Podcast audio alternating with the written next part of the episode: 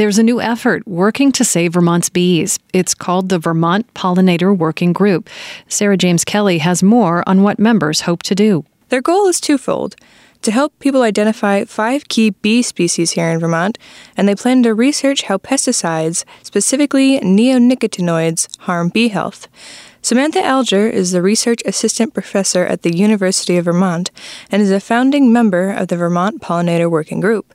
She says another goal is to consolidate lots of good work being done to help protect the bees across the state. Hopefully, strengthen the message that pollinators are important and we need to start making efforts, serious efforts to help protect them. The working group got $20,000 from a UVM backed grant to start, as well as an additional anonymous grant for the same amount.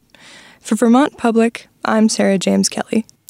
This story was created in partnership with the University of Vermont's Community News Service.